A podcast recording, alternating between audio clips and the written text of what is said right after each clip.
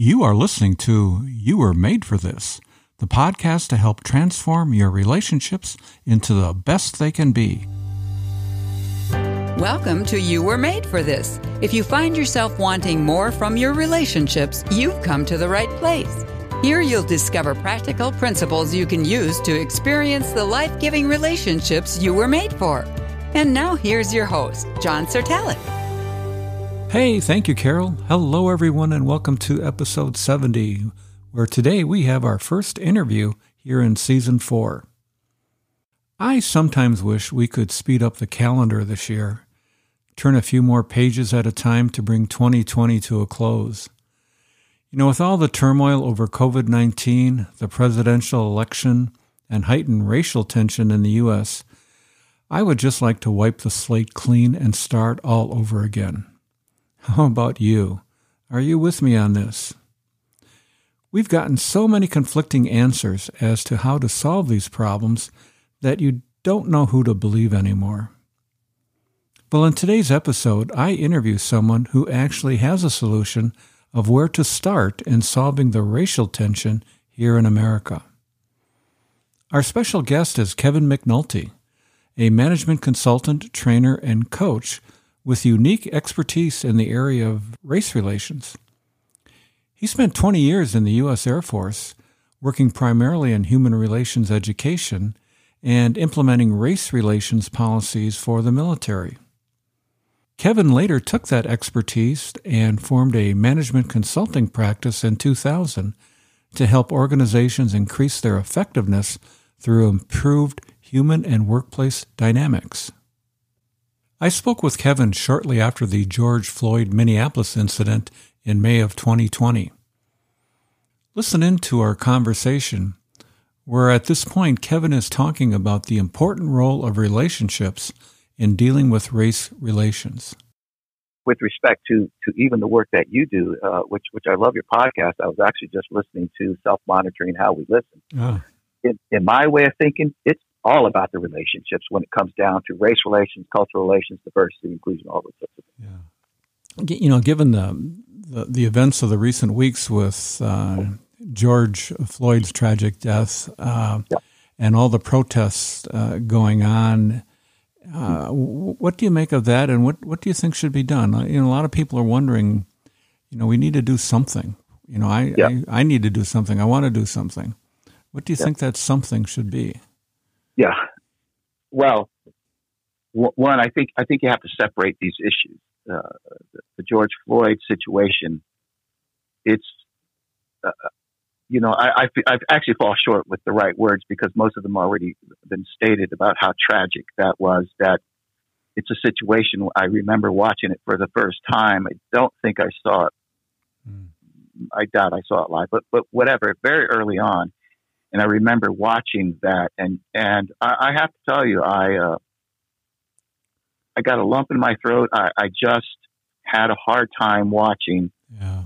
what was obviously the, the, the watching a man die in front of our eyes with people screaming at the police officers, begging that they release him. Hmm. And this police officer would not get off of his neck. I just, hmm. I, I, take all components out of it for, hmm. for right now. I take out race, gender, all of that, and just say to myself, how can that possibly happen? Yeah. You see, so you, when you look at that circumstance, and if you want to associate race to it, it becomes very complicated. I would submit to you, um, you know, there's even hesitation in my thinking right now, John, because of the implications of what I'm about to say and how people will perceive this, but I'm just going to say it in all honesty, is that you can't look at that situation and necessarily attribute it to racism. Hmm. To understand that, you know, that, that there again, um, it, it, I, it would be hard to debate somebody about this because it's an unproven fact about whether this man was a racist. I think what is a proven fact, and I haven't looked deeply into his background, it does appear that he had several in, in, uh, instances of abuse as a police officer. Mm-hmm. So, when and, and, by the way, I might also say that in, in, this agency that I worked in, the Social Actions Agency within the Air Force, we also uh, actually did all the investigations for race discrimination, sexual harassment, all of that. I mean, we handled all of it. Hmm. And so I have investigated innumerable uh, race relations complaints, um, but, you know, I should say equal opportunity treatment complaints of all sorts. Hmm. So, so I, I, do look at this, you know, as, as I'm listening to the discussion about, uh, about it being racist and race relations, it's, I can't help but to peer through a more professional lens and say that you, at this point, you can't just look at that and suggest this guy is a racist and he did it because the man was black. There are, there are some things that you would discuss about that, but you can't just purely look at it. Mm. But again, from my lens, I, I don't need to necessarily, just from a humanity standpoint, need to know what his motives were. Mm-hmm. You know, it's just wrong from the very beginning. Yeah. You know, it's just it, it, so so. There's just nothing that you can you can, in my way of thinking, unless some, something really incredibly comes out in the in the uh, in the legal realm as to why he did this. But I just I cannot think of anything that justifies doing what he did. Mm-hmm. So so so so so now what you have, of course, is people peering depending on their own mindset, on what I call your mind's culture, how you think and what you believe. You immediately read into that situation what you believe is happening. Again, I would not debate anybody about this. If they looked at it and saw that this man was a racist, I I have to sincerely acknowledge and, and appreciate this is their paradigm, especially when you look at how egregious this thing was it certainly is suspect. I, I, would say it has to be part of the thinking there. Hmm. I have no ambiguity about what I'm looking at. That is yeah. a police officer essentially, intentionally or unintentionally, killing uh, killing a man. Hmm. Now you have the rest of it, the riots. I think you have to completely separate that. You have protesters who are who are who are just outraged by what was going on. I I would have to say that as I if I were a, a minority or a black person, African American, uh, I might feel exactly the same way. Again, I, I don't need the color context to be outraged. I too am outraged. Mm-hmm. I think everybody ought to be outraged. Yeah, yeah. Uh, I, I really do. I don't. I don't say that you know just uh, to be politically correct. It is outrageous that that happened, yeah. and in the manner that it happened. And so I don't need the color context to be outraged just as a human being. But when it comes to the perceptions that many, perhaps most, maybe even all, let's say particularly African Americans, and the history from which they come from through this country and the stories that have been passed down, they have a completely different paradigm. But then you also now have the rioters and the, uh, you know, again, I, you know, I, I don't know how else to call them, but just, you know, criminals and thugs breaking buildings down and burning down the streets. See, that's a whole different thing. I don't have any level of appreciation for that. In fact, I actually have a fair amount of disdain for that behavior. Why? Because we have completely shifted our thinking and our view and our gazing on a situation that deserves every second of our attention, and that is the killing of a man in the hands of a police officer mm-hmm. or by anybody, but most notably the uh, a group of people that we we have to trust will mm-hmm. protect us, that we know should be held to a higher standard. They they have to be. There's no way around it. So. so, so are you yeah. saying then that that, the the uh, the protests and the looting and the violence is is really uh, distracting from what should be our focus of attention, namely the murder of this man? Well, not the protesting necessarily, but certainly the violence and, and the rioting. Okay. No question about that. Uh, the, the protesting is, and, and I don't, um, I, I, don't, I say this humbly as, as though I uh, have a, a, bigger voice here, but the, the, protesting is obviously justified. Again, mm-hmm. I, I, would, you know, I protest. You know, I haven't been out on the streets. I'm not in, you know, but but but I protest that. Mm-hmm. I protesting that to to my local law enforcement and to and to the people that uh, I vote for. Mm. I'm protesting that they that each department, uh, each police department, if there's any, particularly if they have um, you know, a, a history of complaints and yeah. violence on behalf of law enforcement. I am protesting and uh, and suggesting that police departments need, you know, well, maybe not even the police departments themselves, but that the local government, the local establishments go in there and do what we do mm-hmm. in the military, and that is, you know, get down into the organizations and find out what's going on here. Yeah. And if you find, if you're finding people at the level with or without race of a person like this police officer that killed George Floyd, uh, they need to start purging. Mm-hmm. They really do.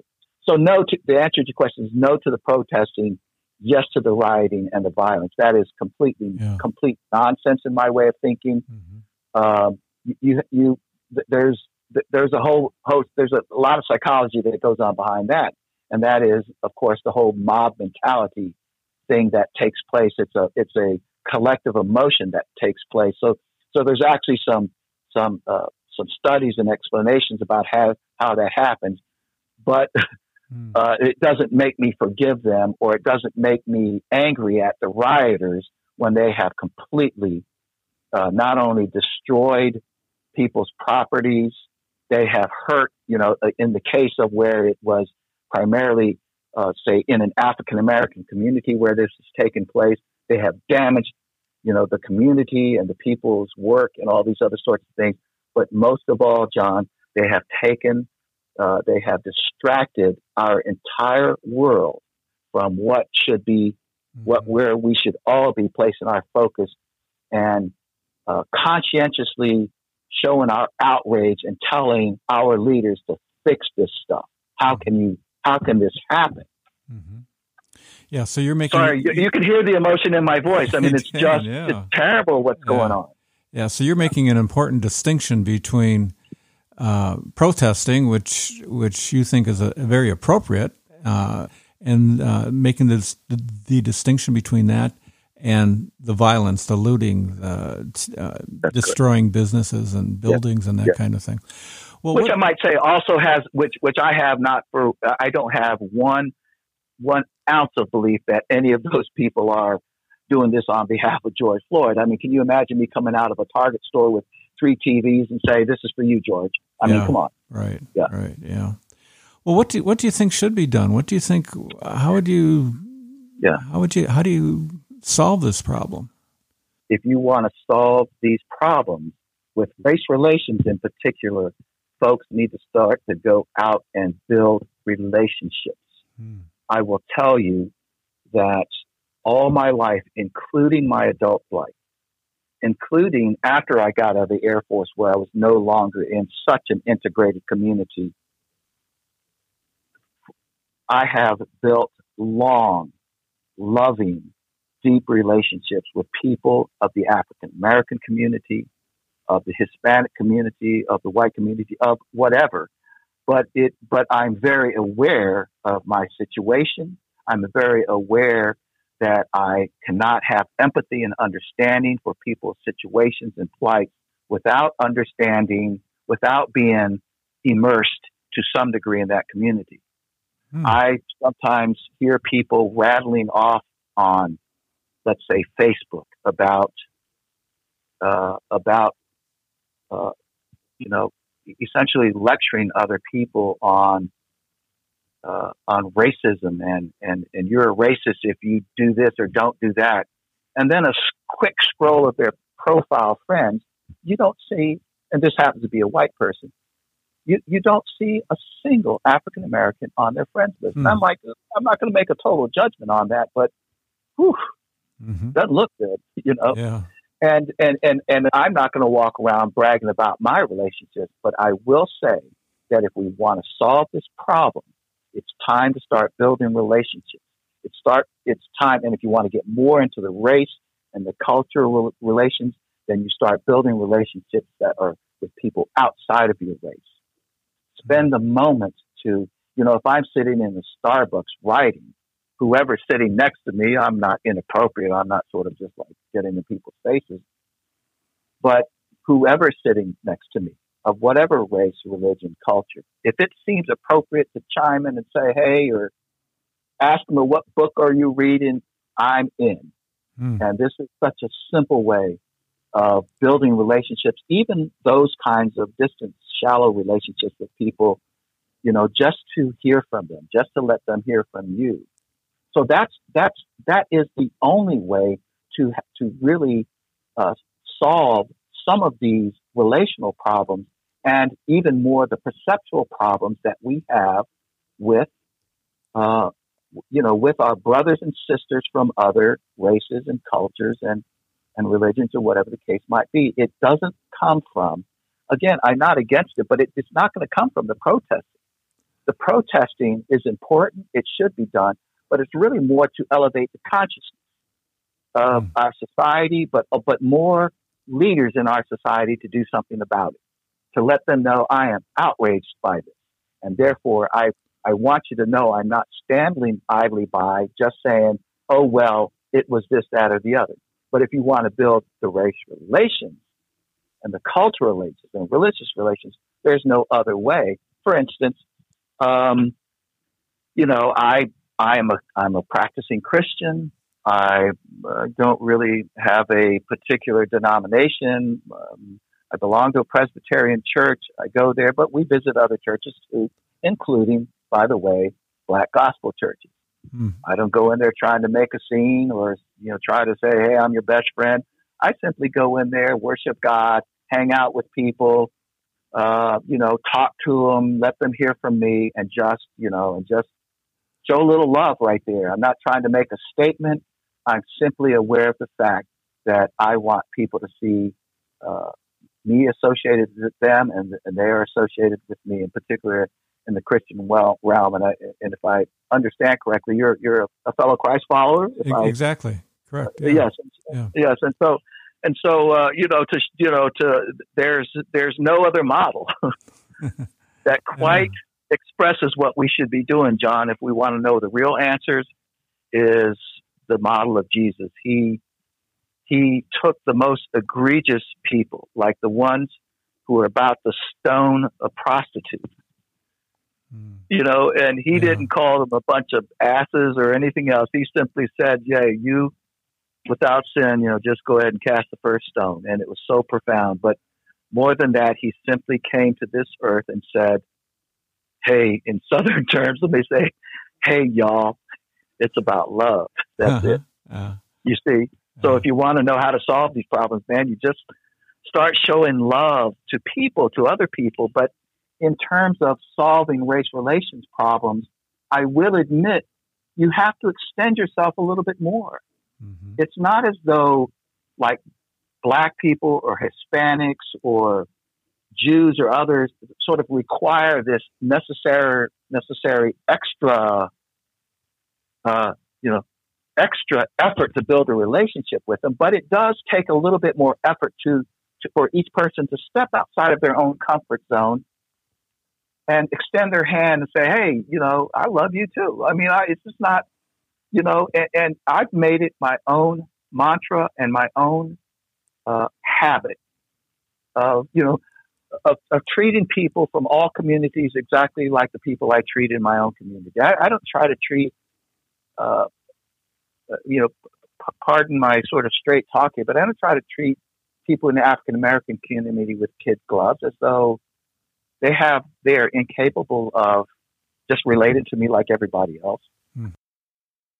What what what would you say to the church, uh, Kevin? What what role does the church have in in dealing with uh, race relations and improving re- race relations, other than what you've said? Do you have any any suggestions for the for the church for people of faith how they can um, move in this area? Yes, and, and frankly, uh, that's a fairly easy one. I am I am pleased, and I guess you could say even proud to say that it, it doesn't happen enough, in my opinion. But our particular church, First Presbyterian Church here in Murfreesboro, Tennessee, uh, we have at least annually. It might be more than once a year, but I know at least annually where we where we you know we invite a local uh, black pastor to come preach at our church hmm. and invite people from their congregations to come to our church and sit among us and we do the same uh, ex, you know our pastor then goes to uh, uh, um, African American church and preaches at their church, and and and some of our congregation goes there. It's it's you know, without getting too mushy, it's really a beautiful thing. Mm. It's it's it's a beautiful feeling uh-huh.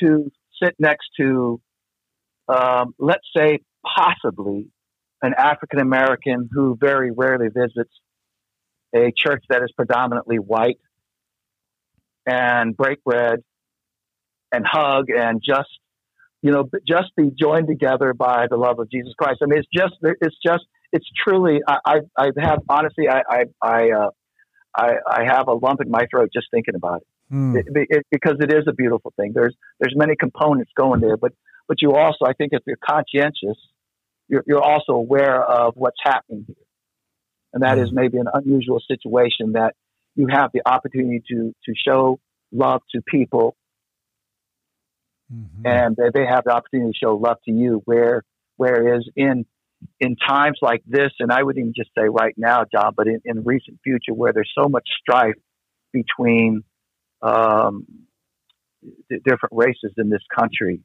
mm-hmm. that it's much more meaningful when, when this happens inside of churches. So I, I absolutely believe in this. I believe that pastors, I don't like too much where pastors get into politics, but I do like a lot where pastors are out there trying to build the love inside of uh, communities between churches and between relationships. So mm. there needs to be more. There needs to be more extensions of of uh, and invitations to people. You know, mm. bring all the churches together some festival somewhere. Oh. Have your Presbyterian church. You know, whatever. I mean, it doesn't matter, but it's it, it's a different tone and tenor when people believe that they're going to learn about cultures that they don't they don't know as much about. Yeah, yeah. And if I'm part of that church tent of my church, man, I'm handing them a card and say, man, please, please come visit our church. You don't have to become a member. Just come say hi to us and just sit and worship yeah. with us. Sure, sure. Mm. Well, Kevin, this has been most interesting. Um, uh, we're going to have to wrap this up uh, pretty pretty soon here. But uh, if if people want to know more about you and the the consulting work that you do, um, uh, is there a website? Uh, where where could they? How could they reach you? if, if they well, that, that's very very nice of you, and I uh, and I and I appreciate that very much. I, I uh, my my website, my uh, my primary consulting firm's website is called humadyn.com. So that's H U M A D Y N dot com, and that stands for Human Dynamics. And then there's Kevin McNulty Speaks, is more of my personal speaking site. Uh, very nice of you, John, to to allow me to say that. Oh, uh, happy to do that, and I will have that information in the show notes too. So any listener wanted, um, you know, wanted uh, to to get that, they could look there as well. So. Oh, absolutely, absolutely. You know, I'm on Facebook and LinkedIn and all those other good things. So, sure. uh, yeah, great, yeah. great. Well, again, Kevin, thank you so much. This has been uh, most enlightening, and uh, we are, I certainly appreciate your time and your insight, uh, especially in these uh, difficult times that we're all living in right now. Uh, and um, you, have given us, uh, you've given me, and and I would suspect our listeners um, a lot to think about when it comes to um, how we can relate better to each other, and um, using the model of Jesus, as you had as you had so eloquently pointed out. So, well, it's a complete pleasure, and I and I appreciate the honestly, John, that you've taken the moment to uh, bring these not just my ideas, but the whole ideas. I mean, I think what you're doing here as a podcaster, it, you know, it, it, it, it, improves the world around us. And I appreciate oh. you. Well, thank you. Thank you for that. I, I appreciate that, Kevin. Yeah. So anyway, thanks again for your time and um, let's stay in touch. I'll do it. Okay. I'll do it. Okay. Okay. Take care. Bye okay, now. John. Thanks so much, my man. I appreciate it. Thank you. Bye okay. now. Bye-bye. Bye. Wow, I certainly found that interesting. I, I hope you did too. You know, if you forget everything else, here's the one thing I hope you remember from today's episode, and it's this. To ease racial tension, it's important that we model ourselves after Jesus and build relationships with people of a race different from ours. This requires a lot more of us than protesting. Protests draw attention to the problem. Building relationships helps solve the problem. Well, what can you do in response to today's show? I, I think there are a couple of things. I really like uh, Kevin's idea of churches coming together from different racial backgrounds, doing things together every now and then, like a joint Thanksgiving service in November and maybe a Juneteenth service in June, even just twice a year. I, I wonder if that would fly. Hmm. I, I think it's worth a try for sure. Because I know that would please God and put a smile on His face. Another thing you can do is to check out episode 43 entitled Thankful for People Different from Me. You'll find some interesting replies from listeners to that episode that are actually doing what Kevin suggested in today's episode. If you'd like to know more about Kevin McNulty and the work he does, you can go to the two links that he referenced in our discussion. The first one is humadyn.com, and that's spelled H U M A D Y N dot com. And keep in mind, I'll have these links in the show notes. And the second one is kevinmcnultyspeaks.com. So check out those show notes if you'd like to learn more about Kevin and possibly get in touch with him. As always, another thing you can do is to let me and your fellow listeners know what resonated with you about today's episode. You can share your thoughts in the leave a reply box at the bottom of the show notes, or you can send them to me in an email to john at caringforothers.org. By the way, did you know this podcast and our blog posts are sponsored by Caring for Others, a missionary care ministry? We depend upon the generosity of donors to pay our bills so we can reach and serve more people. If you'd like to support what we do with a secure online tax deductible donation, uh, please check out the show notes where there's a link that you can do so. And we'd be so grateful if you did. Well, in closing, I, I hope your thinking was stimulated by today's show to both reflect and to act so that you will find the joy that God intends for you through your relationships. Because after all, you were made for this. And now for our relationship quote of the week. I used this one back on episode 56 by Kareem Abdul Jabbar uh, earlier in the year. I think, I just think it's so applicable. I'm going to use it again based on our discussions with Kevin. And, and here's what Kareem uh, Abdul Jabbar said. Uh, here's his solution to race relations tension. He said, Go out and make friends with people who don't look like you. I really love that.